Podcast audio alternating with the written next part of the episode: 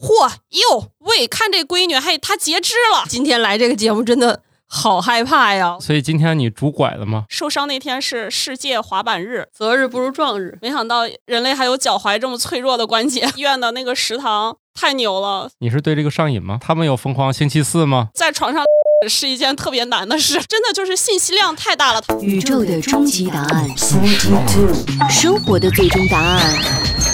无需定义生活，漫游才是方向。给生活加点料，做不靠谱的生活艺术家。生活漫游指南。土豆老师，你骨折过吗？你怎么抢我话呢？一般都是我先说。那必须抢一下。我小时候好像骨折过，然后长大了好像就没有再干过这事儿了。我是半只土豆啊，一个小时候骨折过，后来再没有骨折过的人。今天还来了位新朋友。对，我们先介绍新朋友吧。先介绍我是吧？是的。那大家好，我是数独女王，大家就这么叫我吧。然后说骨折这件事儿，我是现在没有骨折过，未来也应该，我希望不会骨折的人。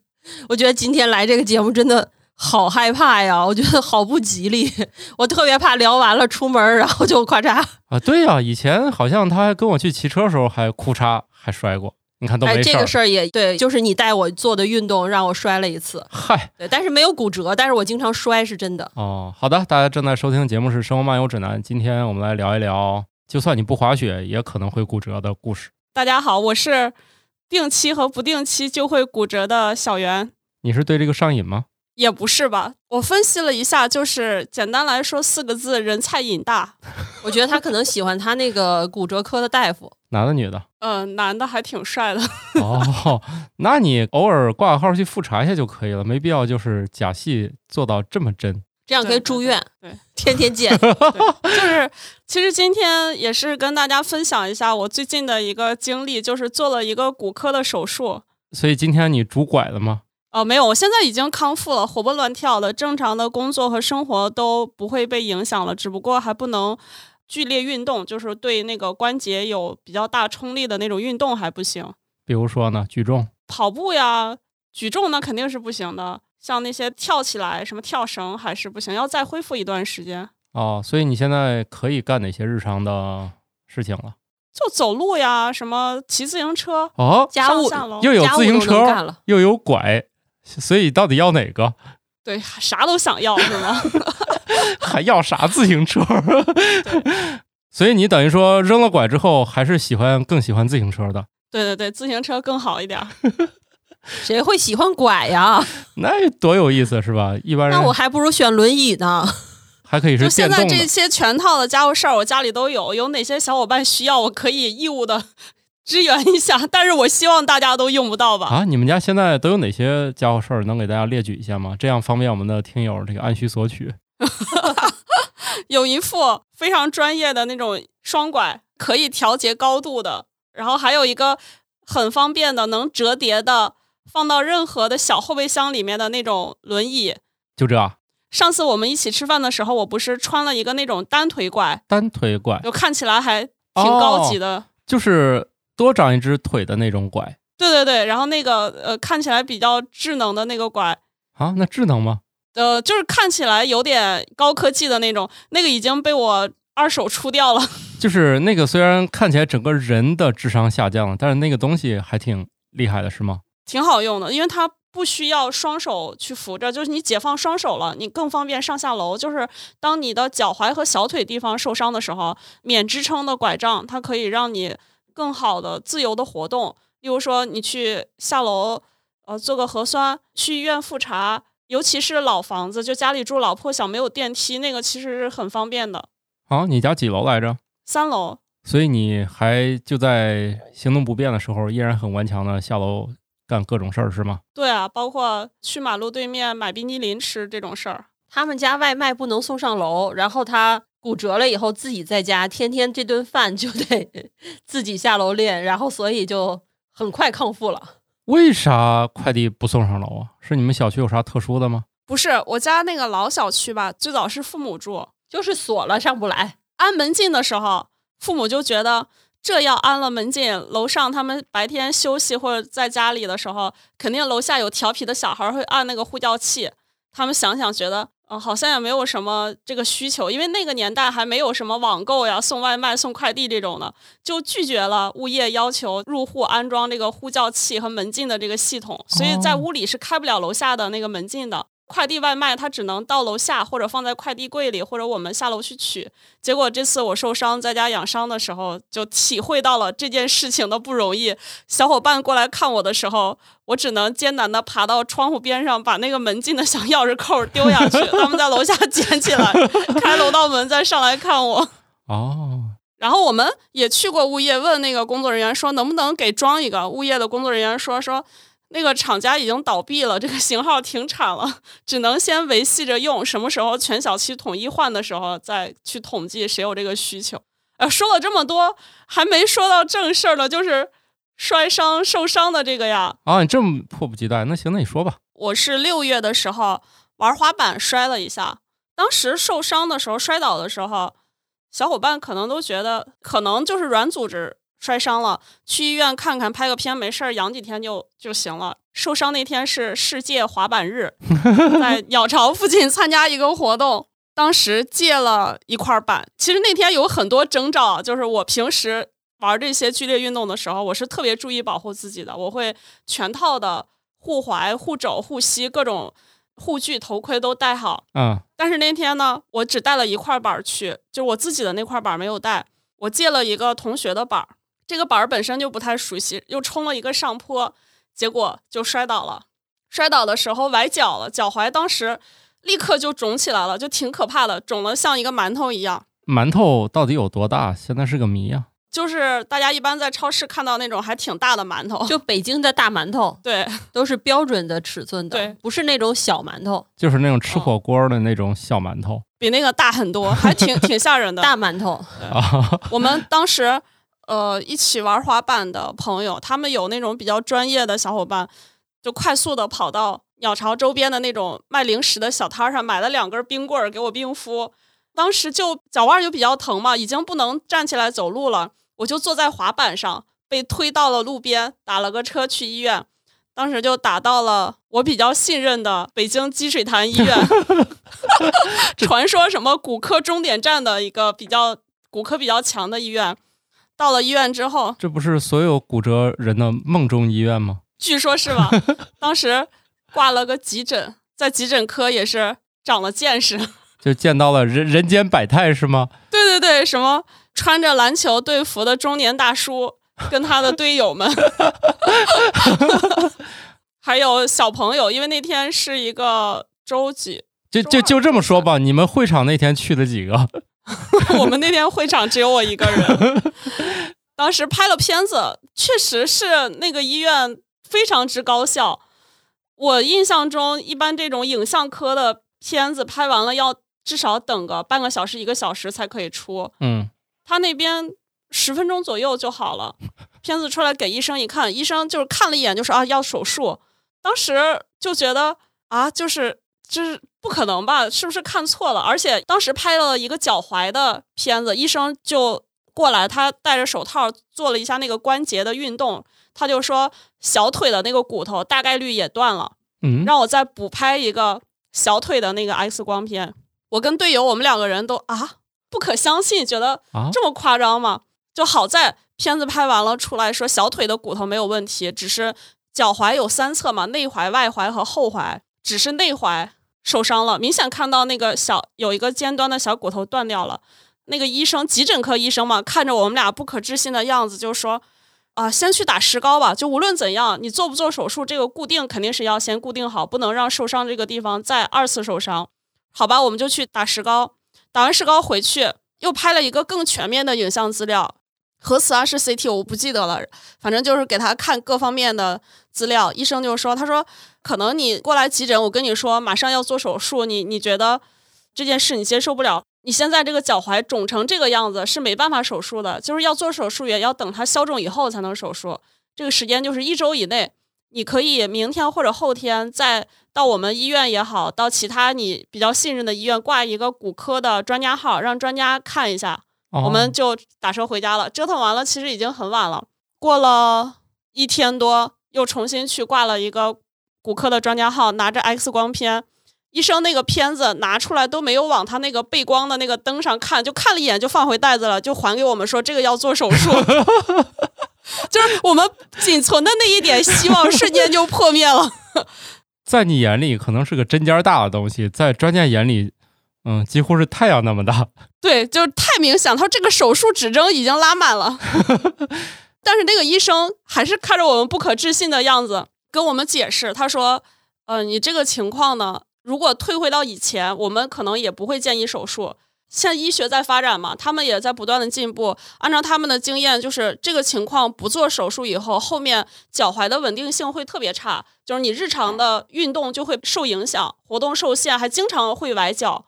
他有一点打动我的就是，做不做手术恢复时间都差不多，这个就很心动了嘛，对吧？我一想，那确实是这样，就跟医生说，好吧，那我们就同意手术。给写了一个条，说那你就去排队，什么时候有空的床位，什么时候可以办这个住院的手续，然后能做手术。我才知道，就是现在因为各种原因，住院也是一件特别复杂的事儿，就是术前的各种检查要等一个核酸结果啊。最终就在周末的时候办了这个住院手续，成功的住院。住到医院以后，发现哇，就是现在这个特殊时期里是不允许家属的陪同探视。哎呀，那你家那口子不是开心坏了？但是其实对我来讲，我也开心坏了。他照顾不好我，他在医院推着我。医院是有共享轮椅的，就像共享单车一样。扫码吗？对你扫个码能租一个。在我还没有拥有自己的轮椅之前，他租了一个共享轮椅，推着我在楼道里走的时候，经常把我受伤的那个脚撞到墙上。希望你在医院多住一段时间吧。然后我我在责备他的时候，他说。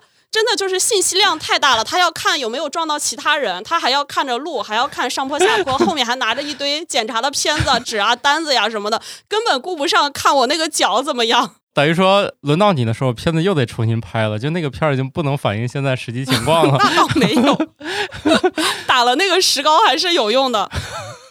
我住院住进去以后，当时跟。同病房的其他的小伙伴在交流病情嘛？哎，你怎么受伤的？你怎么受伤的？他们是怎么做的？有一个姐姐是一直出差，出差了好久，终于说服了领导说太辛苦了，要再回北京休息一段时间。她自己在郊区，就是家里有一个小房子在郊区。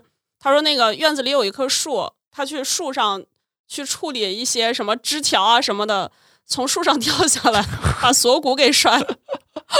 还有同病房的小朋友。我会很同情他，高考完的暑假才考试完没几天受伤了，也是跟同学出去玩摔倒了，就很脆弱，一下就骨折了。哎，这别的同学这暑假都出去玩，他就特别的难过嘛，觉得一个少数的不需要写作业的，又没有什么负，而且他高考考的还挺好的。这一去报道还拄了个拐。住院的那些天也挺有意思的，住院每天都会订餐嘛。我就发现医院的那个食堂太牛了，你想吃什么烤鱼啊？啊，对，奇奇怪怪的饭，各种口味的，他全都能点。他们有疯狂星期四吗？而且他那个积水潭医院，他的食堂表格里还是有一些括号，就是哪些菜是成本价，就是价格非常之便宜哦，两三块钱一份菜，就基本上你外卖能看到的，在人家医院里都有，他发给我们的看。他说还有那些明星菜品，他们出院的人都会打包两份带回家的那种啊，就吃出感情来了。就是你没有这个，你不骨折，你都没有这个机会吃到这种好吃的东西 啊。这等于说，它才是真正的神秘的隐藏在这个不为人知角落里的餐厅。对啊，那那那那我我对这个更感兴趣。你都吃点啥呀？每天都不重复。订餐的那个小姑娘就说我是他们的大客户。我每天至少要点一顿饭，点三个菜，主食也非常之丰富。除了菜品特别多以外，主食还有什么各种糙米饭、玉米包子，什么呃肉龙啊！哎呀，我好饿呀！光米饭就有好几种，白米饭、糙米饭、黑米饭、玉米饭，好多好多。觉得每天特别开心，就吃啊，等着等着消肿，等着做手术。早晨的时候，主任查房，我会问今天怎么样呀？各种情况。我遇到的那几次查房，就是大主任带着后面很多实习生，据说可能还有国内其他省市过来北京学习的进修的那些主任，看到我的 X 光片就问说怎么受伤的？我说啊，运动的时候摔了一下。他说不对，你这个有外力。我说啊，是是那个滑滑板、路冲板，主任说啊，我就说嘛，自己摔摔不成这么严重。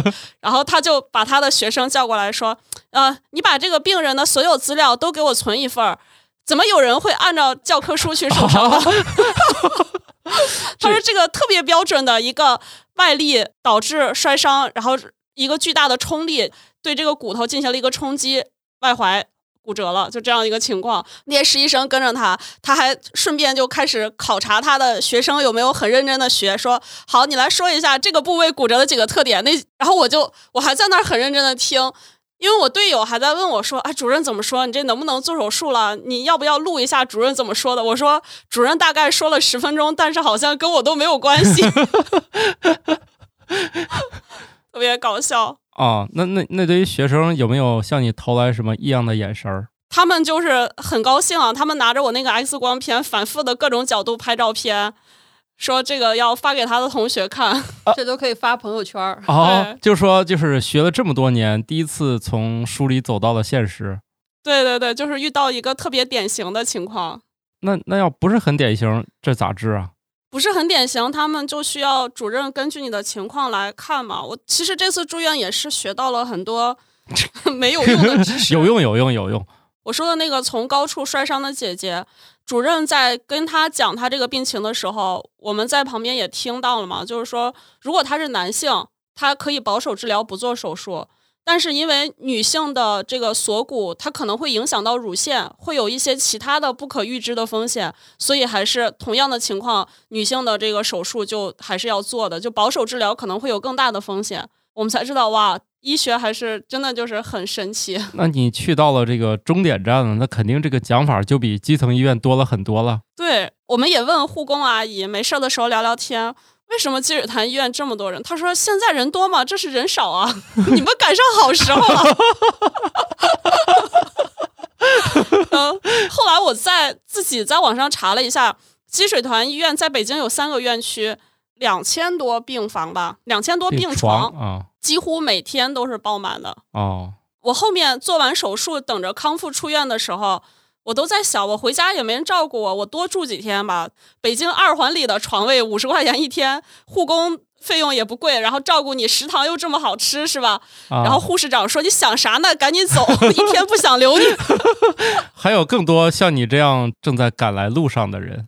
对，因为大家都排队等着做手术，整个做手术的过程也特别有意思。哎，不对呀，你你说这个经常，你等于说你这个人生当中不止一回干这个事儿了，是吗？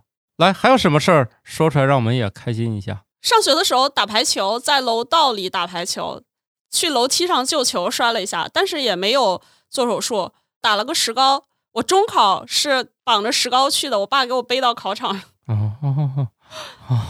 中考考的还挺好的，考上了我们那边的重点啊。就是由于这个也没有办法出去玩，所以在家好好学习是吗？差不多吧，也是考试前。前几年有一次还是出差在西安摔伤了之后，胳膊肘受伤了，但是胳膊受伤明显就好很多嘛，因为可以自由活动，只是把胳膊固定在那个胸口前面，有个绳挂在脖子上，几个月也好了。就以为这次也差不多就是这样的一个流程嘛。对对，经经常干这事儿，属于这个对熟悉的配方。对，没想到这次要做手术，这还是挺意外的。还吃到了这个特别的料理。那你有什么菜值得回忆一下的吗？就是供那些就是有有这方面风险的人做一下心理的预期，做一下这个麻酱糖饼啊，麻酱糖饼特别好吃，是热的吗？对，食堂的。那个糙米的米饭很香，就是真的是盒子一打开是粮食的香味儿的那种，很好吃。菜炒的都不错。我问了半天，你好像只对主食产生了特别的兴趣。但是这有一个问题，就是我们去的时间都不多呀。你像我从住院到最后出院，一共就满打满算九天的时间，就吃一个新鲜都还没吃一遍呢。可能跟大学食堂一样，就是你吃惯了你的食堂，跟其他同学换一换，都觉得对方的食堂更好吃吗？好的吧。会有这个因素。那你在那儿先是吃喝养了几天，才轮到你去手术？四天。我大概了解了一下医院，它医院其实是一个班组和一个班组的，就像生产小队一样，一个主任。他是主刀的主任，他还要配合出门诊，他们的时间是有一个规律的。像我的那组的主任，他的手术日就是周一和周四，不管怎么样，你的时间只能赶在这两天。但是他们也很辛苦，他手术日的时候会一天做满八台手术，有的时候可能还加一台，就会从早晨忙到晚上。哦，我住院的时候是周末，就等于说周六的凌晨才办好手续住院。周六一天，周日一天，周一那天主任查房，但是他们周一的手术已经排满了，我就是周四那天做的手术。哦，周四做完手术，输了几天液消肿，然后在周一又出院，就是这么一个流程，非常快的。等于是你呃周三看看你这情况，行，明天可以整了。对，再给你签点什么一大堆纸。对，还叫队友过来又补交了一些费用啊什么的。是是是食堂饭费吗？啊，没有食堂饭费。住院的时候说食堂要单独充一个卡，在收费窗口那儿，工作人员说食堂饭卡充五百就行了。然后我队友说不不，给他充一千，他能吃得完。工作人员都很诧异，说啊，能吃多少呀？这五百就够了。我们食堂又便宜又好吃。队友就说他他能吃完，就是放心吧，一千可以，一千可以。他自己就点了一个九十六的烤鱼，一顿饭啊。哦，不是，那烤鱼的分量跟外面差不多吗？挺多的，挺多。肯定不是一人份的，但他一个人就敢点。那问题是，那那好像一屋子人得融洽到什么程度才会就是一起点一只烤鱼呢？没有，我自己，我自己啊，不是，不是，不是，我我明白这意思，肯定是你自己就搞得定。他说的那可能就是那种集体骨折的现象，就是我们我们一个运动队一起摔了，然后就就住在一起，大家就正好可以一起点烤鱼。对啊，我想的是这样，就是说他明明是面对个人用户的，他为什么会推出多人份烤鱼？那这件事本身就很奇怪啊。就有一些事件，有一些特殊的故障、车车祸之类的是集体住院的那种。家庭套房啊什么的，呃，这感觉怎么下一步就是什么妇产看护啊，家庭病房？对对对，行吧，那说说你这个手术吧。手术也挺有趣的，从来没经历过嘛，就这件事对我来讲很新鲜，我完全是抱着观察和学习的态度在看任何的环节，还还想着这就学一学，以后你是不是也能也能干？是不是？没有没有，但是你能明显感受到，就是手术当天被问的最多的问题就是名字哦。医生会问，护工会问，安排你的工作人员会反复的确认，他会问你，也会让你自己说，还有一些会让你问他的一些问题啊，你你是哪里受伤了？手术的前一天就会有护士长过来跟你小牌牌放在你的床头柜上，明天你要手术了，今天晚上开始几点不能吃东西，几点不能喝水。哦，手术的当天下午还去做了一个血管的造影，因为是下肢的手术，担心如果有血栓的话，手术的过程中还会造成一定的风险。这个小知识就是，你的血栓沿着你的血管走走走，如果走到肺部，会造成肺部分功能丧失，这个就很危险了。哦，做一个血管造影，排除掉你没有这个问题，第二天早上就确定好各种问题之后，会有一个专门的小车。过来推你，哎，你等一下，你那个造影是造全身的还是造哪儿的？就只是从受伤的地方经过，一直到大腿，看没问题就没有问题了。哎，我还第一次听说这个东西，血管还能造影。嗯，它它是用的什么设备啊？嗯，有一个显影液在注射到你的血管里，然后它有一个设备能实时的看到那个东西很顺畅的流过去，就结束了。哦，如果有血栓，它会当场进行一个那个叫微创手术，就是。把一个小设备打到你的血管里，但是第二天可能就不能手术了，可能还得再等一下。哦，我们在排队做那个造影的时候，我们前一个进去做造影的那个患者就是查出来血栓了，所以我那个整个过程就等了差不多有四十多分钟，因为他前面那个医生要给他处理。哦，等于说你是已经是确定你这会儿要做手术了，这是早上在进行这个事儿是吧？哦，前一天晚上。哦，那你知道第二天手术的时候，今天晚上睡好了吗？睡好了，我属于比较心大的那种。这得说积水潭医院专业，不用担心。对，如果他也治不好，也不用担心了，反正也没地儿看了。对，就是手术前一天嘛，叫队友过来交费，然后医生就反复的跟他讲手术中可能出现的问题啊，感觉明显队友还比较紧张，我就还好，我我也吃的吃的好，我也睡得着。他呢，每天光出去浪，有点心虚是吗？他就正常上下班吧。哦，因为也不需要陪护，也不需要他干嘛的，就是偶尔问一问，说怎么样，今天还行吗？我说啊，今天的那个土豆烧牛肉可真好吃。他说啊，行吧，那我加班了。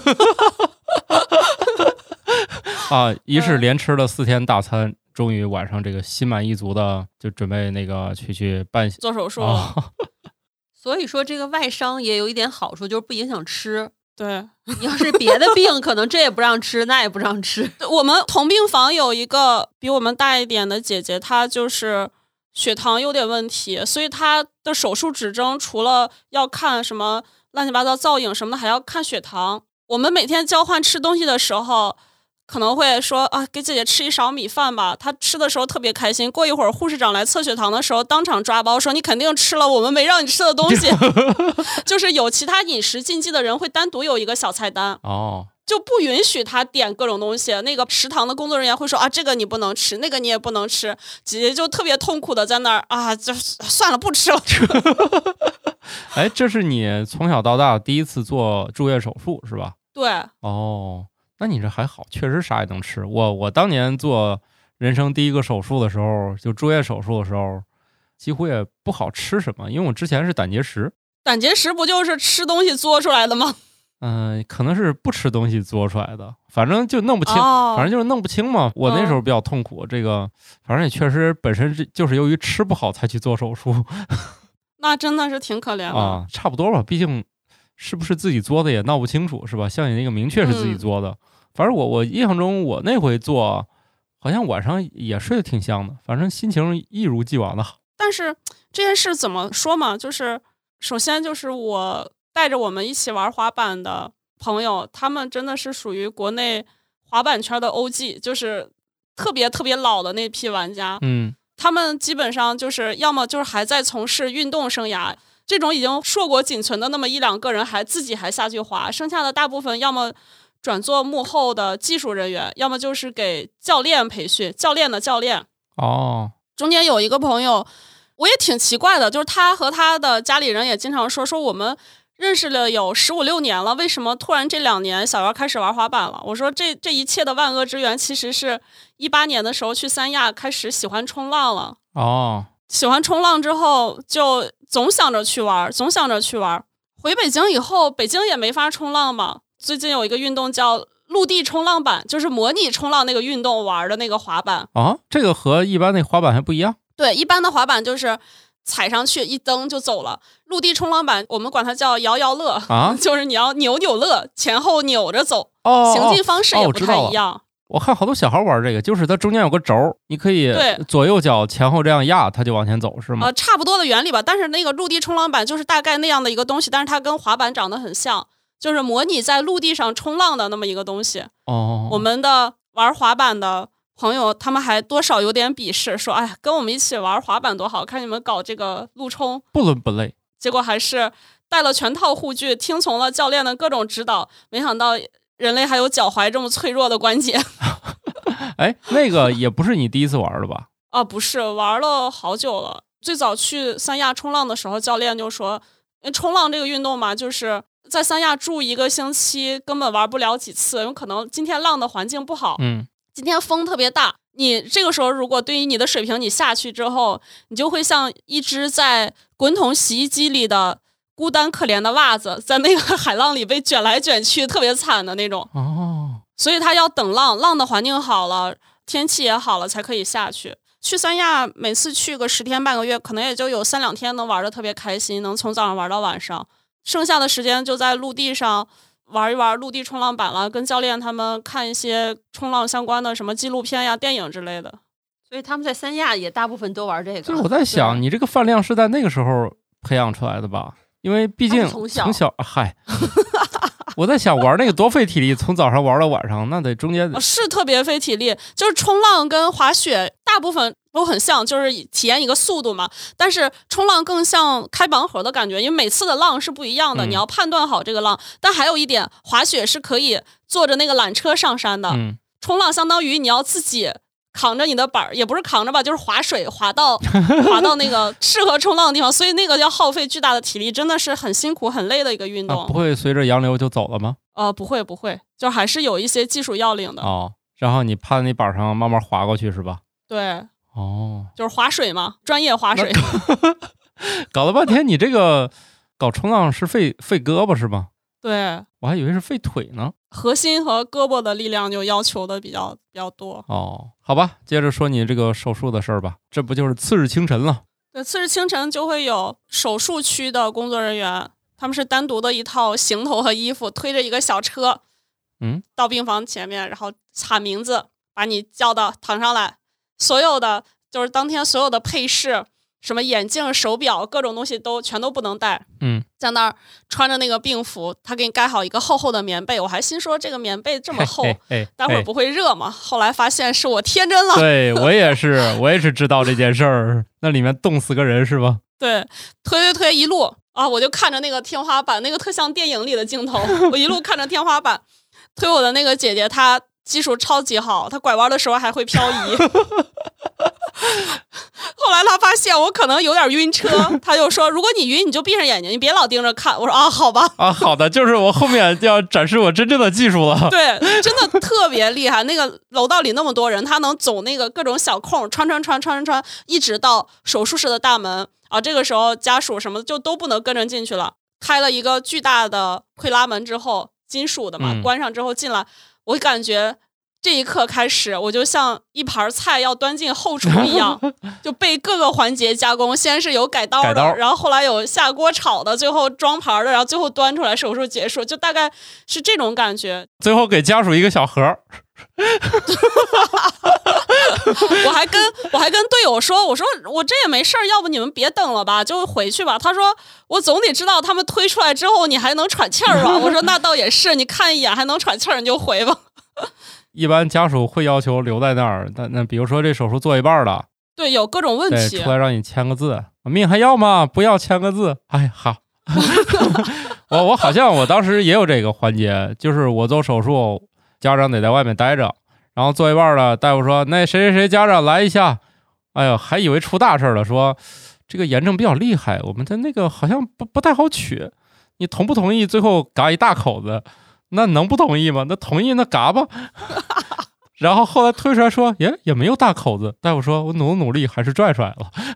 那挺厉害，挺厉害。就是就是会有这种让家属需要做抉择的时候。对他术前跟你说了一堆，做一半发现不太对劲，呃，跟你说一下这个和当时咱说那个事儿吧，货不对版了啊，行不行？对对对对。这家属能说啥？那行呗。当时我受伤，主任就说这个内踝肯定是大概需要打一个钢钉固定，外踝和后踝就打开再看。我推进去以后，整个过程就是那些工作人员换衣服怎么样，给我转接，最后推进手术室。那个时候都已经中午一点多了，你想就是我的那个主治医师还有做手术的那个大夫、主刀的大夫，他们从早晨七八点查一次房以后，迅速的去做手术，已经忙了一上午了。我可能是第三台，也不是第四台手术。一点一点出头，一点十五吧，让我队友去签那个麻醉知情同意书。嗯，进去手术，我就发现给我做消毒的前面上来的就是那个主任，我还挺奇怪的，因为这种一般不应该都是他的学生和助手做吗？嗯，包括他们还有一个巡查的一个巡房的一个工作人员，都会问说：“哎，主任今天怎么您自己亲自做这活？”他说：“没办法呀，就是没有人。”我大概了解到，就可能他们就是，例如说消毒呀、缝合呀、包扎呀这种工作，可能是需要他的助手做。但是那会儿就是正好中午，他们可能轮班去吃饭了。哦，等于说我这个手术从开始的消毒到最后的缝合，都是这个大主任自己亲自完成的，就享受了一下 VIP 服务。对我听说过类似的故事，我不知道现在情况，以前肯定是有那种医院之间这个大夫流动来这儿做手术的。啊，就是通过就正规渠道申请嘛，然后那大夫就比如说从外地或者其他医院就来这儿做手术，然后呢大医院来小一点的医院做，然后呢这个小医院的这些人就准备按照他们习惯的流程消毒啥的，那大医院大夫看看，要不自己来吧？确实听说过这样的事儿，就是其实他们自己会干这个活儿，而且也能鉴别出来干咋样行不行啊？虽然咱不是干这个的，但人家看一眼就是，哎，要不行还是我自己来吧。我我过去之后，第一感觉就是刚才我吐槽那个厚被子还是薄了，巨冷无比。那个手术室真的特别冷。给我做麻醉的那个医生是一个呃小女孩，就很年轻嘛，明显你能你能看到她跟她说话什么的。然后她就很温柔，她会告诉你说，待会儿会量一下，就是拿那个棉签消毒。然后她说啊，好了，我们现在开始打麻药了，说稍微有一点疼，但是你不要躲。就意思是我们一针就结束，然后后面就很顺利就开始手术。小姑娘就做完麻醉以后，那个大夫就给我把被子都盖盖好。哎，等一会儿，别别跳过去，从哪儿做的麻醉？嗯，从那个后背就脊柱的地方哦，半麻就是整个下半身的这个麻醉。哦，原来是这样的啊！我我那手术就就失去知觉了。全麻，嗯，那个全麻也挺挺有意思的。我们做那个。嗯，我们同病房的小伙伴做的上上半身的那个骨科手术，他就说，最后一次确定好各种名字之后，他瞬间 就感觉没有什么，让他数数。他说，他等恢复知觉的时候，发现工作人员从他的嘴里往外拽一个像洗衣机下水管一样的东西。那这麻药劲儿走的有点早。对对对，啊，是是那个东西，就是我我我没有遇见，因为我我以前那手术旁边床说，我牙怎么少一个？然后说那牙都活动了，免费给你拔一个，你还想要要想啥？哎，他们都打三个眼，为啥要打四个眼？大夫说你太胖了，打那个眼下去没找着地儿，只好又打个眼儿。就是听这种 bug 就特别搞笑，就是那种，反正你已经失去意识了嘛，由人家来最终解释 啊。他说这个，当你就是什么麻醉肌松的弄完之后，你已经不会喘气儿了，只好找个机器带着你弄。所以这个没有想到，在不知道的时候还有人给我插这个。我的那个麻醉的那个医生，他告诉我说，等一下会有一个，就明显的感觉他往我的那个后背还有屁股那儿贴了两一个贴纸一样的东西。然后他说，等一下你的腿会一跳一跳的，就是测试那个神经。啊，我明显感觉到那个电流还有那个外力是不可抗拒的，就像你人任何对麻醉。但凡是没有那种抗抗性的人，你没办法撑过那个数数那个环节，一个道理嘛。嗯，简单的交接一下，他跟那个主任说很顺利，他这边已经就是他的工作结束了，主任就开始给我消毒。我的那个主任听那个护士啊，还有病友啊跟我八卦说，那个主任特别话痨。就是我，我大概能意识到话痨是什么水平，但是做手术的时候，我还是震惊到了。就那个手术室特别冷，我一直控制不住自己的在在抖，就特别剧烈的抖，我都怀疑说我这么抖的话，会不会把那个伤口拽到了，影响手术什么的。但是我就想，哎，我省点力气，又这么久没吃饭了，有这么久，对，很饿也很渴，我就睡觉吧。但是我的主任。做手术的主任一直在跟我说话，确定好名字之后，他就说：“哎，对我查房的时候，你是说，呃，你会玩魔方是吗？”他说：“我喜欢做数独，我女儿也喜欢做数独，怎么怎么样？怎么感觉盼着我去？” 你说我过一段，千万别说认识我呀！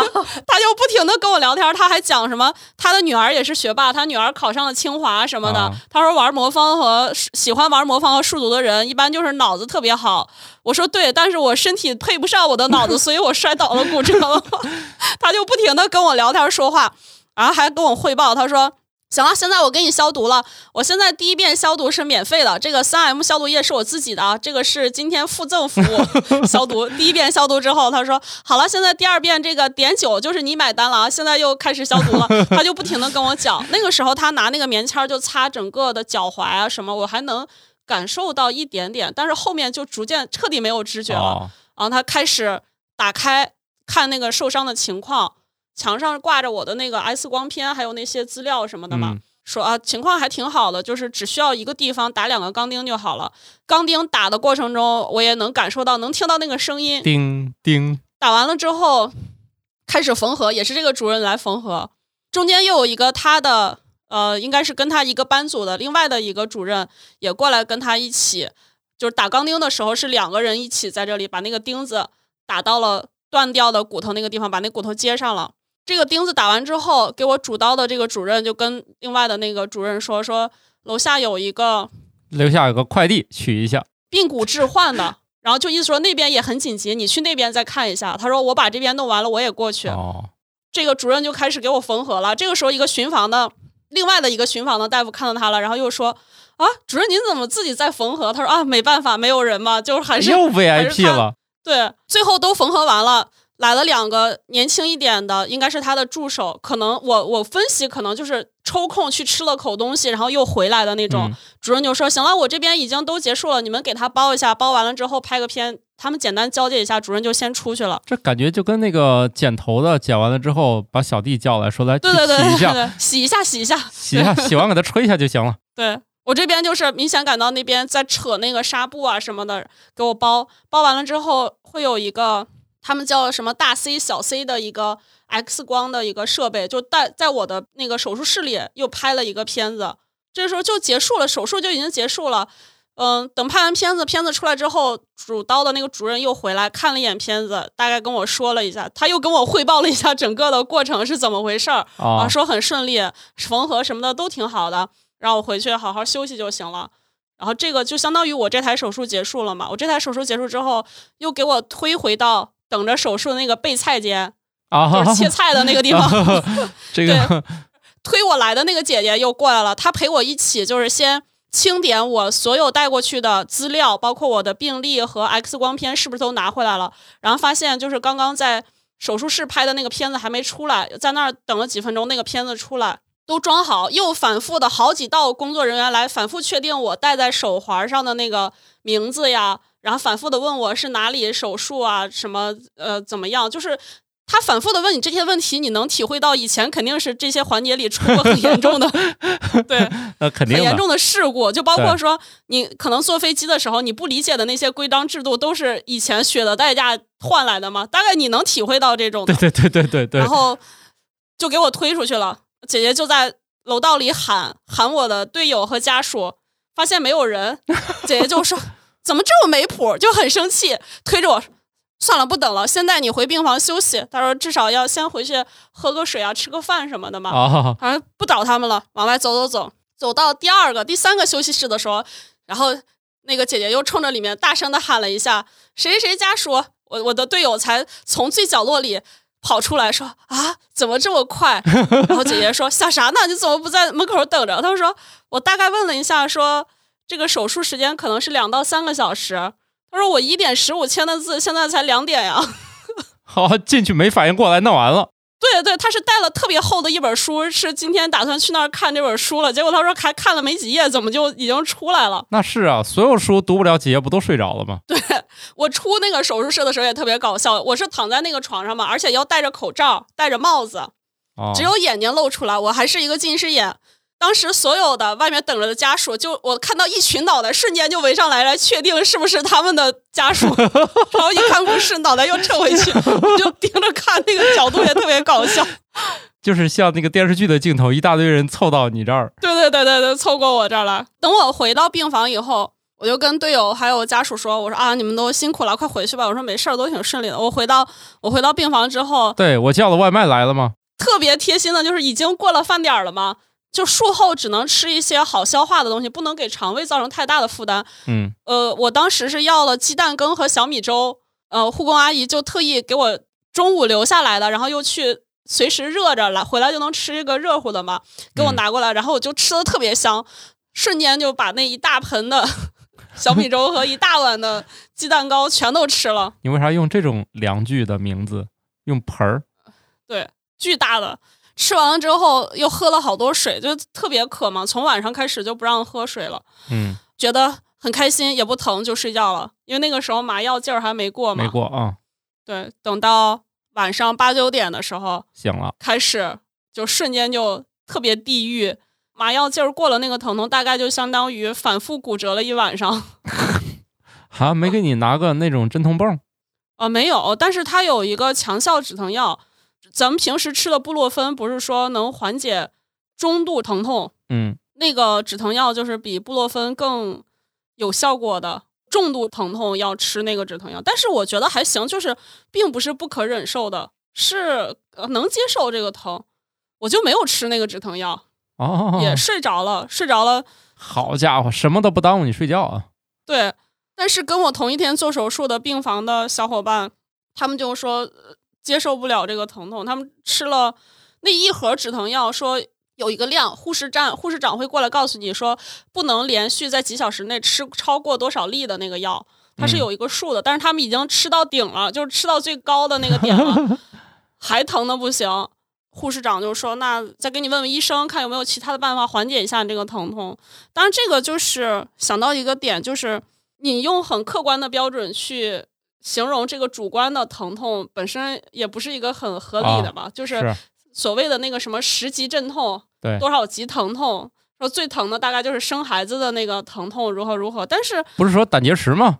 但是这个就有点怎么讲，就跟喝酒一样，酒量，这个人他二两就已经到顶了，你给他喝两斤有什么意义，对吧？这个疼痛也是，有的人针尖扎手指头他就已经疼昏过去了，你说让他什么那个骨折或者生孩子也没有什么区别，因为都是不断的已经到达他那个最大值和。接受不了的那个范围了吗？是的，嗯，终于回到你这个熟悉的领域喝酒了，是吧？啊，对，这也是一个挺痛苦的事，就是我从受伤到现在还没有喝酒。今天咱们录完了去喝吧。啊，这这有啥禁忌吗？择日不如撞日。出院的时候他会有一张特别详细的一个指南，就是你。回家以后第几天还要换一次药，第几天要拆线复查要怎么着？注意事项里第一条就是烟酒一定要禁止，因为就是伤口愈合嘛，各方面的，尤其是喝酒这个多影响你休息啊，或者各方面可能都会有影响，就是坚决禁止的。我想也是，就就乖乖的听话，好好康复吧。对，这个喝喝酒太影响睡觉了。对，我在我在我们病房里都被大家叫课代表，就是医生嘱托的各种事儿。啊，我会呃很很好的记下来，会叮嘱大家怎么怎么样，一二三四五。到后面 有几个病友出院之前说，我一定给你发微信，就是因为咱们是一天做手术的嘛，你哪天换药了，你提前跟我说，我也就想着去换药。你哪天拆线了，你也叫我一声，然后你复查的时候也喊我一下，特别搞笑。到最后，只要是由你来带领大家来过来办各种事儿，是吧？对他们觉得，就是有一个特别操心的，能事无巨细的把这些事儿安排好的人，他们就可以不用去再操这个心了吗？可能也有道理。对，这一般这个这个事儿还真搞不定啊。嗯，后面回家以后，就就是像女王说的，我就第一件事就特别想我的护工姐姐。那个护工姐姐真的超级好，每天推着轮椅带我去。洗漱呀，然后在楼道里还能转一圈。回去以后安排我给我洗水果吃呀，安排我各种每天的日常生活啊，做检查什么的。回家以后就全都要靠自己了嘛。哦，对我还没说住院的时候最痛苦的一件事。土豆住院做手术的时候，你有什么很痛苦的事情吗？嗯，很痛苦的事情。嗯，没啥印象啊，就是感觉。隔壁床都挺厉害的，就我这床挺娇气的。就是隔壁床那老头做手术，手术当天他老伴儿跟他是挤在一张床上睡的，估计是外地来做手术的。你像我这，我妈肯定是回家睡啊，她也不可能跟我挤一个床啊。嗯，就送饭时候来一趟就行了。结果呢，人家那个做完手术，呃，两口在那个床上挤着睡一晚，第二天俩人就下楼遛弯了，给我打了个样。我寻思这手术这么轻松吗？轮到我，我就躺那儿不会动了。我做手术的时候最崩溃的一点就是，呃，术前和术后，护士长说的很，他说的很严厉，就是说不允许上下床，就是用俗话说，就要求你窝吃窝拉，知道吗？然后护工姐姐就说，很多人都没办法做到这一点，就是心理和生理双重抗拒，导致你完全没办法正常的做天性就会做的事。然后呢，你你依然没心没肺的。我在手术前所有的要去卫生间的事，都是让护工姐推着轮椅带我去的。护士长对这件事就很不开心，他说：“如果你在卫生间有点什么问题，例如说磕了碰了、摔倒了，这个就很影响你后面的康复嘛。手术可能什么计划可能都变了。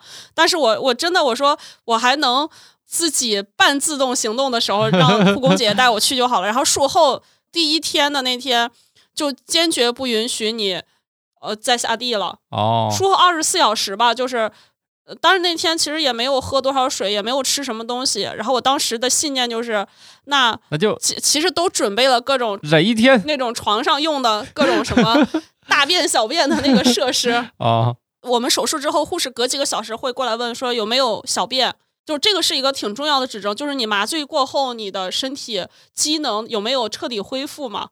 我说还没有，护工姐姐手术前她就说你也不用怕嫌我麻烦或怎么样的，她说你就试一下吧，要不然你手术之后你真的是用不来这些东西的。我当时还觉得这有什么用不来的，后来想想还真是，果然没搞定吗？对，就是在床上拉屎是一件特别难的事。我觉得这不是这心理只是一重问题吧，这这确实是不受重力的这个帮助。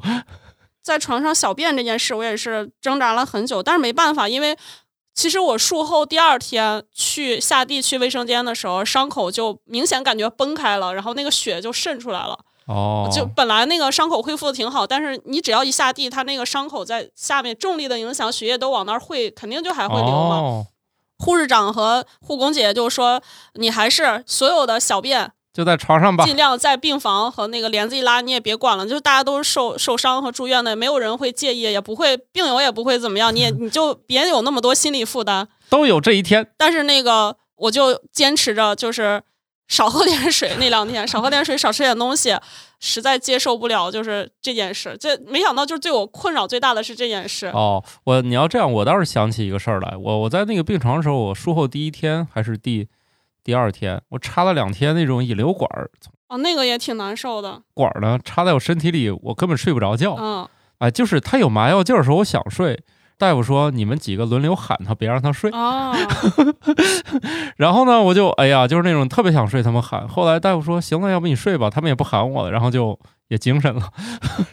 然后就被那个管儿整的，就是一整夜我都没睡着。然后我老喊我爸，我爸在旁边那床上。那天那个刚搬走，我爸就在旁边床上睡一觉，然后也没睡成，一夜都被我弄的。我爸说：“我出去吧，我出去冷静一下。”就是那根管儿在我身体里面，就反正弄得我就是基本上是没睡着。就那时候也不像现在还能玩个手机打发一下。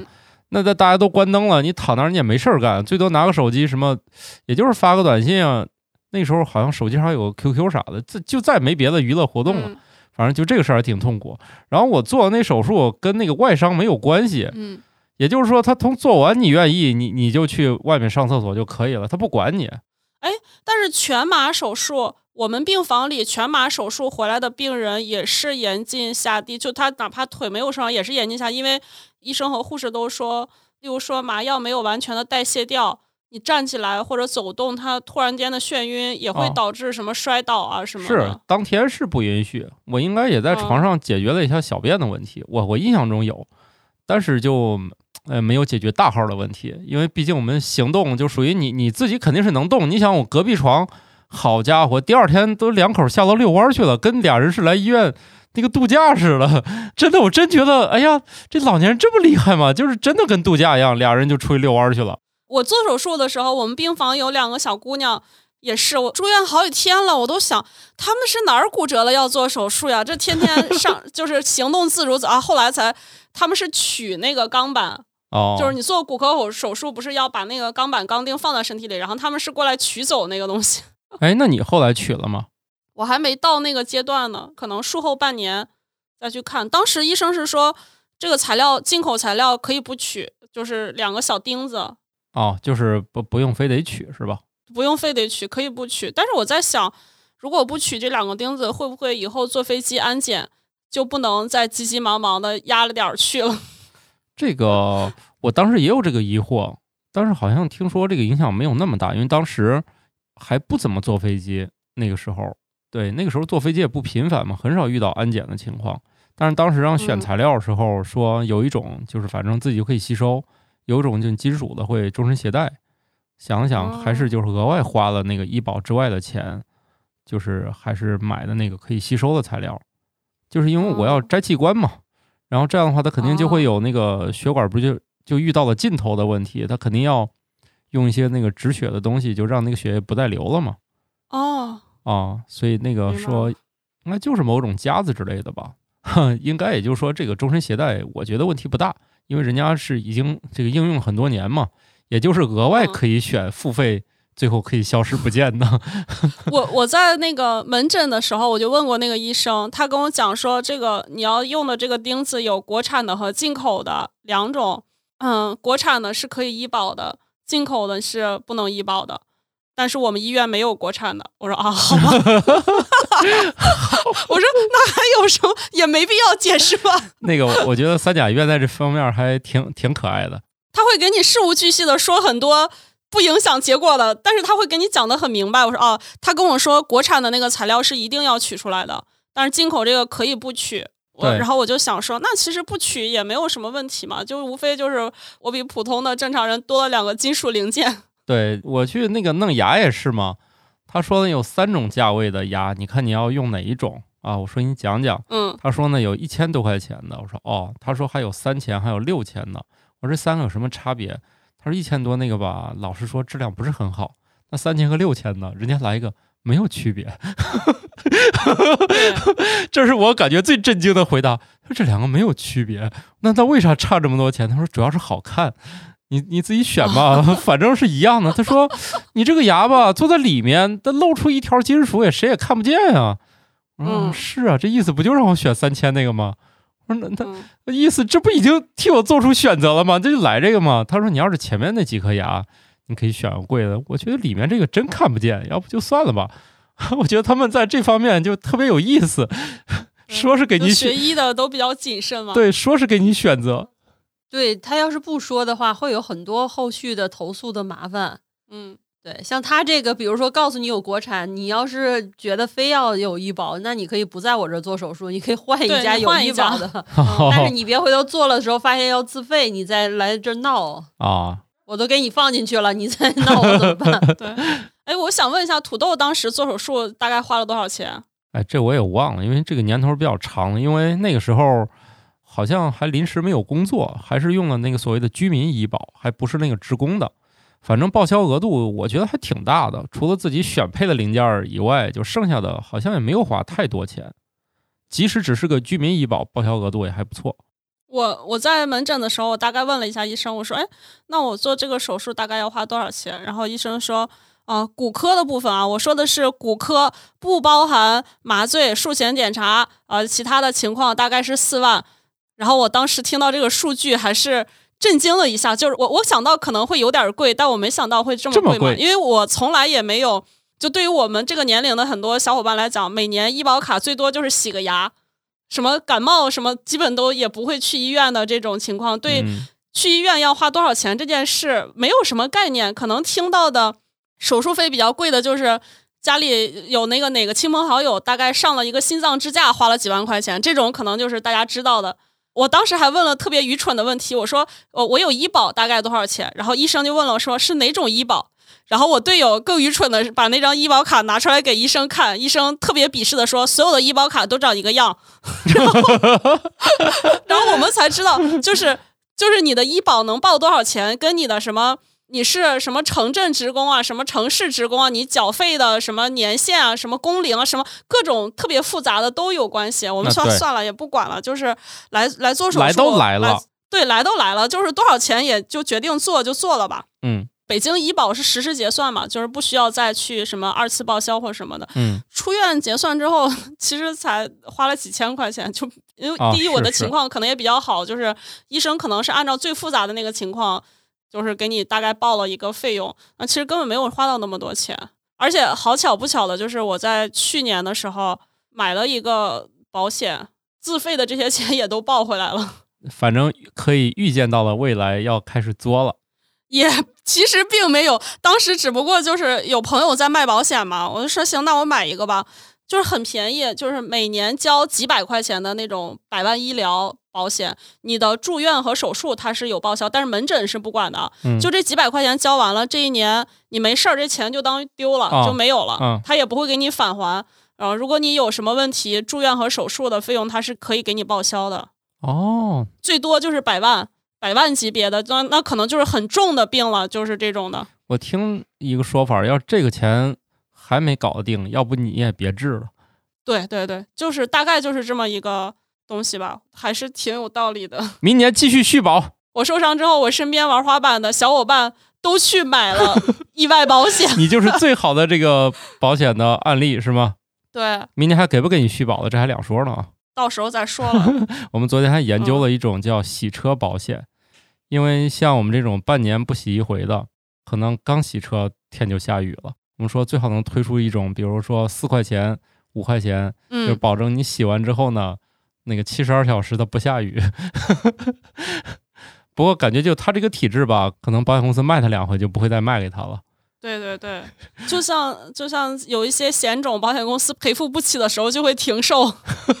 之前有一个保险叫居家隔离险，就是说如果你在你的行程或者你经常出差，我买了八块钱。你薅到羊毛了吗？没有，我我像我这种运气，我们不会被隔离啊，所以我运气这么好。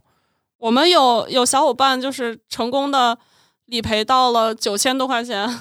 你你得是那种天天往人多的地方扎的那种，对他们就天天有空就去环球啊，然后各种什么酒吧呀，人多的地方旅游啊，概率就大一点点。但是他也得看你是不是密接，你现在居家隔离好像也不行啊，是必须得是统一隔离才会。所以运气也就这就是女王说的，说有的人。嗯，弹窗了或行程有问题，他最多影响自己和家里人和同事。但是有的人出问题了，他会影响到整个北京的商业活动。嗯，那也没有办法，人家那个估计也是出于自己的需要嘛，啊，要么谋生，要么娱乐，他也不非法是吧？人家去玩，人家也不非法。对，我接着跟大家分享吧，接着说我这个啊，你还还有呢？对，还有就是。我我才知道，就是做完手术回家只是康复过程中开头的一个小过程，后面其实很长的时间是要花很多钱。康复上也也没有也没有，就是康复是要花很多时间和精力，还有很多心思去重视的一件事情。嗯，比如经常下楼拿快递啊，没有下楼取外卖。关节受伤之后最。大的问题就是，当你固定了手术，固定了一段时间没活动之后，这个关节就不会动了。你要让它恢复到原来的那个角度，这个挺难的。包括我之前在咱们听友群里就说受伤的事，然后群友不是说他家属类似的情况，然后我就跟他说，我现在去复查了，医生说我这个角度特别不好，就是术后六周的时候去康复科，医生说我大概恢复到术后两周的水平。哦，就是这个。挺不好的，我当时还挺焦虑的，在群里说，当时群友还瞬间就说：“我给你打电话，我大概给你讲讲。”他说：“你不用那么焦虑，就是呃该怎么样怎么样，呃正常的康复运动要做，但是也也别不能不重视，但是也别过度的焦虑这件事儿。”然后当时对我的安慰其实也挺大的。他说他的老婆就是受伤，也是踝骨骨折，而且他是在医院工作，比我这个严重的多得多。现在也恢复的挺好的，就是对自己要有信心嘛。我在后面康复的过程中也是，也是学到了很多新知识。时不时出来吃火锅啥的，是吧？对，跟你们吃火锅。我我带那个单腿拐去下楼做核酸的时候，路过我们核酸点儿的前面有一个小广场，是很多大爷大妈在那儿。聊天就相当于那是我们小区的 CBD，他们在那儿交换所有的情报和资讯的那么一个地方。那个那个小广场大概就相当于 CBD 的星巴克那种地方。我我远远的自己一个人一瘸一拐的带着那个单腿拐，因为那个单腿拐是等于说你小腿固定在上面，这个腿是一个 L 型，对，小腿绑在那个固定器上，然后下面是一个金属杆嘛。那个大爷大妈看我过去，然后远远的指着我说。嚯哟喂，看这闺女，嘿她截肢了，然后 我当时我就崩溃了。这个他没有看到后面还有条腿吗？对，因为他正面看就是很像截肢了的样子，就是失去了小腿，用一个金属的假腿什么缓缓的支撑着自己。完了，那你们那边整个二环就都知道这个事儿了。他们就看到了一个身残志坚的截肢的一个女孩，每天吭哧吭哧下楼做核酸。哦，这已经是挺后面的事儿了。其实最开始，我的朋友跟我讲说，那个换药和拆线是可以叫医护来家里的，就是其实你可以不去医院，因为像这种受伤的、骨折的上下楼，尤其没有电梯的老房子，它很难受嘛。都是有正规的平台。我的换药是预约了一个这个服务，我觉得很好。那个姐姐也很专业，就来家里给我操作各种换药啊什么的，也挺好的。哦，这等于后续的依赖这个平台下单了啊。对，然后拆线还是回了积水潭拆线，护士小姐姐还说啊，你这个伤口恢复的还真的挺好的，还夸奖了我一番。哦，等于说你还需要拆线是吧？对，我的那个所谓的拆线，就是它其实是一堆钉书钉钉在伤口上，把那个钉书钉都摘掉了，金属的。嗯。哎呦我去，听着很疼啊！现在好多线其实都不用拆了，可能还是领域不一样。对对对，这个还是挺深的，因为你想，它从肉皮嘎开层层的 肉，最后到骨头，然后缝合，可能确实是需要把它拆掉。我估计你里面可能用了就也就是那种了，可能外面给你给你这样打一下，大概是吧？应该是，要不的话拆线应该从里到外 慢慢拆。对啊，我当时也是，我做那个手术，给我肚脐上缝了一针，然后我以为我没有拆线环节了，后来好像他们拿了一个那种小剪刀，咔一剪就拽掉了。对对对，我原来也拆过线，然后我原来一直觉得那个拆线都特别复杂，因为技术上就是他那非常娴熟。后来我碰见一个实习生给我拆线，嗯。我感觉他也不知道是手笨还是就没学会，你知道吧？嗯，他给我拆线那个整个过程，我感觉就是我要不然自己来吧。遇到了第一个实习的对象，对手在抖，然后哎呦天哪，那天排队特别长时间，大家都不知道为什么，然后拆的时候就知道为什么了。主要是今天你遇到了这个实习第一天呢。哎，我我说这个，我想起来，我最近关注了一个抖音博主，我特别喜欢看他，就是一个。儿科的护士负责给小朋友扎针，但是他特别厉害，就是各种复杂的小朋友的手，他都能一针成功。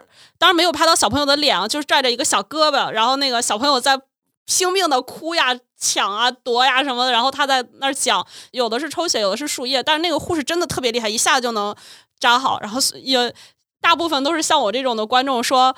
特别喜欢看小朋友哭，然后还有一些就是护理专业的，就是说姐姐真的太强了，就是那么复杂的情况她都一针能搞定，一针见血。对对对，就是就所以就是这个还是很厉害的，这个手法好不好？当然是最顶尖的扎针高手都在儿科，对，其他的基本上能能在儿科扎的，别的基本上问题都不大了。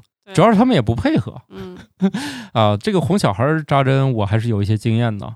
就跟小孩说，都是老江湖了，自己撩开胳膊自己上吧，我就不管你了。然后小孩啊，对，这个我我们家是就这么简单。他从以前就是在爷爷奶奶那儿还得连哭带嗷嗷的叫的，就到我这儿，行吧，又不是第一回了，自己把那个袖子撸开去吧，就很顺利。他还嫌弃旁边的对太吵，他哭啥呢？嗯，确实是。其实很多时候小朋友哭，他只是就是未知的恐惧。我看的那个抖音博主，那个护士小姐姐，就是她扎完了之后都已经针都拔掉了，小朋友还在哭，然后她就拍拍小朋友，别哭了，别哭了，完事儿了。小朋友瞬间就停止哭泣了。他哦，其实也并没有那么疼，他只不过就是对这件事过度的恐惧，他会造成他心理压力很大。对，所以这个好多成年人可能就把这个恐惧遗留到了现在啊。所以你现在已经都 OK 了，是吧？嗯，康复的时候其实还是经历了一些波折。去康复科那儿，医生又是一顿上课，给我讲康复的原理啊，怎么在家能更好的啊？他他还前后五百年给你讲一遍？哇，讲的特别详细。我那天录像录手机录了大概二十多分钟，就他他跟我讲这个康复要怎么能保证。不扯动这个伤口，然后不不再加重这个骨折的地方。受伤区和关节区是两个地方吧？要怎么保护这个伤口和受伤的地方，然后还能做好康复？而且我发现我自己的体会就是，骨科医生跟康复科医生是有点矛盾的。康复科医生会比较激进。用他们的描述就是，骨科医生懂什么呀？他们只不过就是缝缝合合接一下，就是后面很很复杂，就是整个系统性的调你这个运动啊什么的，都是需要他们来给你一个指导。也确实是我去到康复科之后，反而有点更焦虑了嘛。就是我看到了有病友手术完快一年了，走路还一瘸一拐的，你这种事情你就会觉得啊，那如果我不好好康复，会不会也是这样？医生也会说你要好好的。尽可能的不影响后续的生活和运动嘛。我也是努力了一阵儿，嗯，在积水潭医院开了五次的康复，做完第二次再去第三次的时候，医生就说：“行了，你这个后面三次都给你退了吧，别给我添乱了。”就是已经他觉得已经可以了，没问题了。哦，那你是先去外面康复了，后来才去找他的是吧？我自己在家康做了一段时间的康复，就是出院的时候会有。康复科的医生到病房里，到病床边上给你指导，你可以录一个，按他教你的一些动作，然后你回家之后每天都练。哦，练一段时间之后，我明显感觉到我那个脚，嗯，伸展和往回勾嘛，就这个背屈和直屈的两个动作做的不是特别好。我当时是想找一个离我家比较近一点的那个医院，我家在那个离国家体育总局特别近，它有一个体育医院，就是给 专业运动员做康复的。我还跟女王讨论过这件事儿，我去挂了一个号，发现我前前后后的都是那种身残志坚到一定程度的小伙伴，就是那个浑身是肌肉，拄个拐，脚瘸了，但是哐哐哐过去之后还要做硬拉的那种。对我之前也是，我腰腰不舒服，我去了一个那种康复医院，全是运动员，然后那运动员腿折了，一条腿折了，另外一条腿那个医生压在他腿上，他还练臀呢，就直接另外一条腿往后举，把那个医生举起来。真的太可怕了！我想说，我我我也没没必要说，我一我下个月有个什么比赛，我我太激进。我当时是他们就是不能停那个运动，对他不能停那个运动，他那个运动能力就下降了。哦，那会儿骨科的医生跟我说，就是。拄着双拐嘛，他让我拿一个体重秤，右脚踩上去，感受一下单独受伤的这只脚踩下二十斤是什么力量，就用这个力量去踩地，就是那个拐支撑着身体，先受伤的这条腿能承担二十斤的力量，过几周再加一点，再加一点，一直加到你体重的一半，这不就相当于能康复了吗？嗯。骨科医生让我踩二十斤的时候，我去体育总局的医院康复科的医生说：“你这可以下地了，你明天去我们康复科去蹬自行车、上台阶什么什么。”然后我当时就说：“倒也不必这么着急吧，大夫。”就感觉他们确实是。康复科医生本身就比骨科医生更激进一点啊，然后但是我当时还是有一点害怕，我说 啊，我还是回积水潭医院看一下吧，我 我我不是专业运动员，先别按这个指导。他觉得，哎，这不都拆线了吗？去蹬十公里自行车去，蹬自行车。行吧，那个反正现在也就不碍事儿了，也不耽误你吃火锅了，是吧？对，就是还是提醒大家，第一，运动的时候要有专业的教练；第二，不要高估自己的能力啊。然后还是尽量使用熟悉的装备。还有就是，如果出现任何的情况，就是一定要去专业的医院，让医生给你鉴定是不是有问题。我身边确实有，呃，跟我差不多情况的小伙伴，他说他在高中的时候打篮球，球落在地上，脚踩在球上，脚踝受伤了。也跟我差不多的受伤的情况，当时也是去医院，医生让他做手术，但是他妈妈还有他都觉得考试啊、什么高考、麻药啊各方面的手术风险可能就比较大。那个时候医生也没有很建议。住院的时候，他就在反复的给我信心，他说：“那个小王，你这个做手术真的是特别明智的选择。”他说：“你也知道的，我的两个脚踝是一个粗一个细的，嗯，就是因为那个受伤的脚踝没有很好的康复，他现在就是经常性的。”崴脚就走着走走平地走路就崴脚了，骑自行车就崴脚了。一个崴脚之后，嗯，一个多星期在家卧床又好不了，就是他那个关节已经失去对里面的保护作用了，软组织各方面就恢复的不是很好。嗯，我康复了之后，嗯，我的康复科医生跟我说，两脚并拢能蹲下再站起来，就说明你这个关节已经康复的差不多了。我现在基本已经可以做到这样了。差不多确定康复之后，我就跟我的康复科医生说，我现在挺好的了。医生就说：“那你恢复以后还玩滑板吗？还玩路冲板吗？”我说：“玩呀。”然后我的医生就说：“我大概还有三十年退休啊，这三十年随时恭候。”我说：“那。”啊！我说我把我还是把你微信删了吧，留着你就不吉利。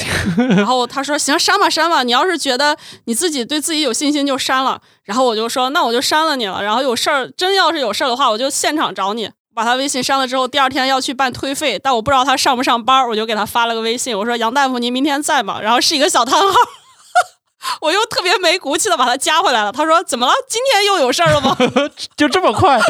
我说我只是问问您上不上班。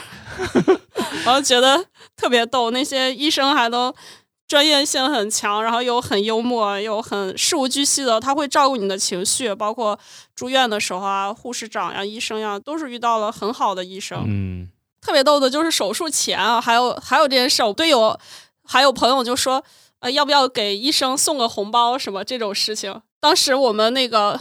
有另外的在积水潭有工作经验的小伙伴就说：“那你们真是想多了，我们医院就没有这个就是风气吧，或者各方面。”就说他就跟我说了一句话，就让我顿时觉得他说特有道理。他说：“你就想，就是给你做手术的这些医生和主任，他可能都是这个行业全国顶尖的技术啊。”他努力奋斗到这个程度了，他会要你那个红包吗？怎么可能嘛？哦，这倒是。然后我第二天手术的时候，确实就是这是我亲眼所见啊，就是我说的那个备菜间，就是所有的推进去的病人和做完手术出来的病人就在那儿等里面手术室的号令，然后再去决定谁先下锅炒菜的那种的地方。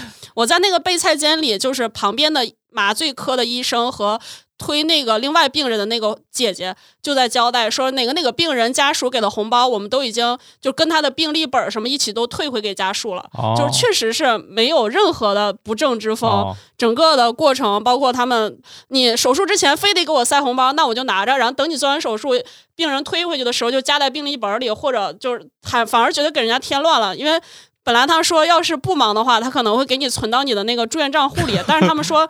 这种事儿他们真的没时间弄，吃饭都没时间，就直接你给了红包就加到那个本家的里，一起出去就给退回给家属了。这是我亲眼所见。哦，所以这有些是都市传说啊，当然也也不排除啊。那这个他是为了照顾你这个 还是病人的情绪嘛？他觉得你要不收了，这个家属心里没有底儿，可能不放心啊。然后你既然这个事儿已经办完了，我再退给你，可能啊这个双方都合适。之前我们家也遇到这情况啊，我我那胆结石手术也也没有。就是打听一圈，说这这儿也确实不用，已经不兴这种了。说这可能是 就是以前可能确实有这种不正之风，现在真的都没有这些。你想多了。就是后来做各种手术，哪怕就是认识，最后也是用一种特别便宜的方式解决一下，送个锦旗是吧？那倒不是，我不知道写啥。比如我我媳妇儿生孩子，然后我们去找了一个葡萄地，摘了一大箱送过去。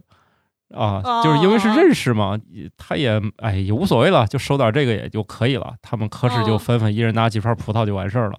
我们住院的时候，护士长还给我们分过水果呢，他就特别开心的说：“这是之前出院的病人自己家里种的水果，今天他刚好路过带过来了，然后他就分给他的同事呀，分给我们所有的病人一起吃，大家都觉得都还挺开心的。”对对对，你像这个，我爸做了一个那个心脏那个支架吧。然后也特别搞笑，终于劝说大夫说能不能收我两盒山药，好不容易同意了，最后还物流原因还没给。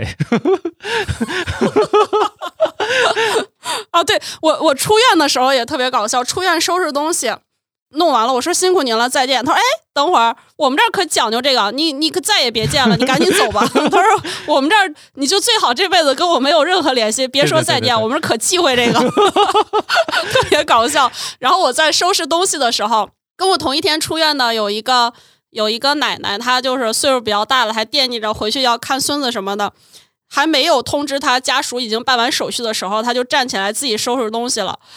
护士过来就特别不开心，说了她一顿，说。在呃疫情以前还允许陪护的时候，家属去办那个出院手续了，然后病人特别开心要回家了，自己站起来收拾东西，然后又摔了，又重新 就是跟家属说这个手续别办了，要继续住下去了，可能还要做个手术，真的是有这样的情况，所以就是各方面细节呀，包括我就觉得护工姐姐照顾我照顾的比我家属好很多，然后我也跟护工姐姐聊过，护工姐姐说他们是专门的培训，就是。骨折病人怎么扶他去做 X 光？怎么呃带他去卫生间？怎么帮他洗漱？确实感觉比家属照顾我照顾的好的不是一点半点。护工姐姐推我在医院里还能冲坡还能漂移呢，也没有说把我撞到墙上或者怎么样的，就是各种平稳的去做所有的事。好吧，小二老师这个经历嗯也比较独特啊，这个大家有这方面需求的可以参考本期节目啊。希望你用不上。本期节目不作为任何的什么医学指导，希望大家有专业问题还是找医生啊。对，人家讲的主要还是经历，没有该怎么看病。你可千万别指挥大夫说帮我打俩钢钉啊，我要不拆的那种的。别说这些没有用的废话啊。而且还有就是，希望大家都能有一颗乐观的心吧。我是觉得骨折这件事会很难受，因为你目测可见的就是几个月的工作和生活都会受到影响。但是也有一件事就是。它甚至不能叫做病，只能说是受伤。对，而且你在自己目测可见的看到它一点点的在变好，慢慢的消肿了，慢慢的淤血散去了，然后能站起来走路了，就是要有一个好的心态去接受这个很不幸的变故。还好吧，我觉得这也不是什么大事儿啊。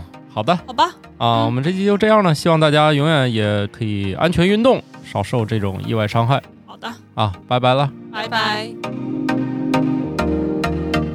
感谢各位听友收听《生活漫游指南》，我们有一个公众号《生活漫游指南》，欢迎订阅。同时呢，您还可以加入我们的听友群，只要打开微信添加朋友，搜索“生活漫游指南”的拼音全拼，就可以添加管理员了。管理员会把大家邀请到群内，和我们众多热爱生活的听友们，还有我们的主播以及嘉宾聊起来吧。节目的福利还有很多，欢迎加入一起讨论。感谢收听，下期更新，不见不散哦。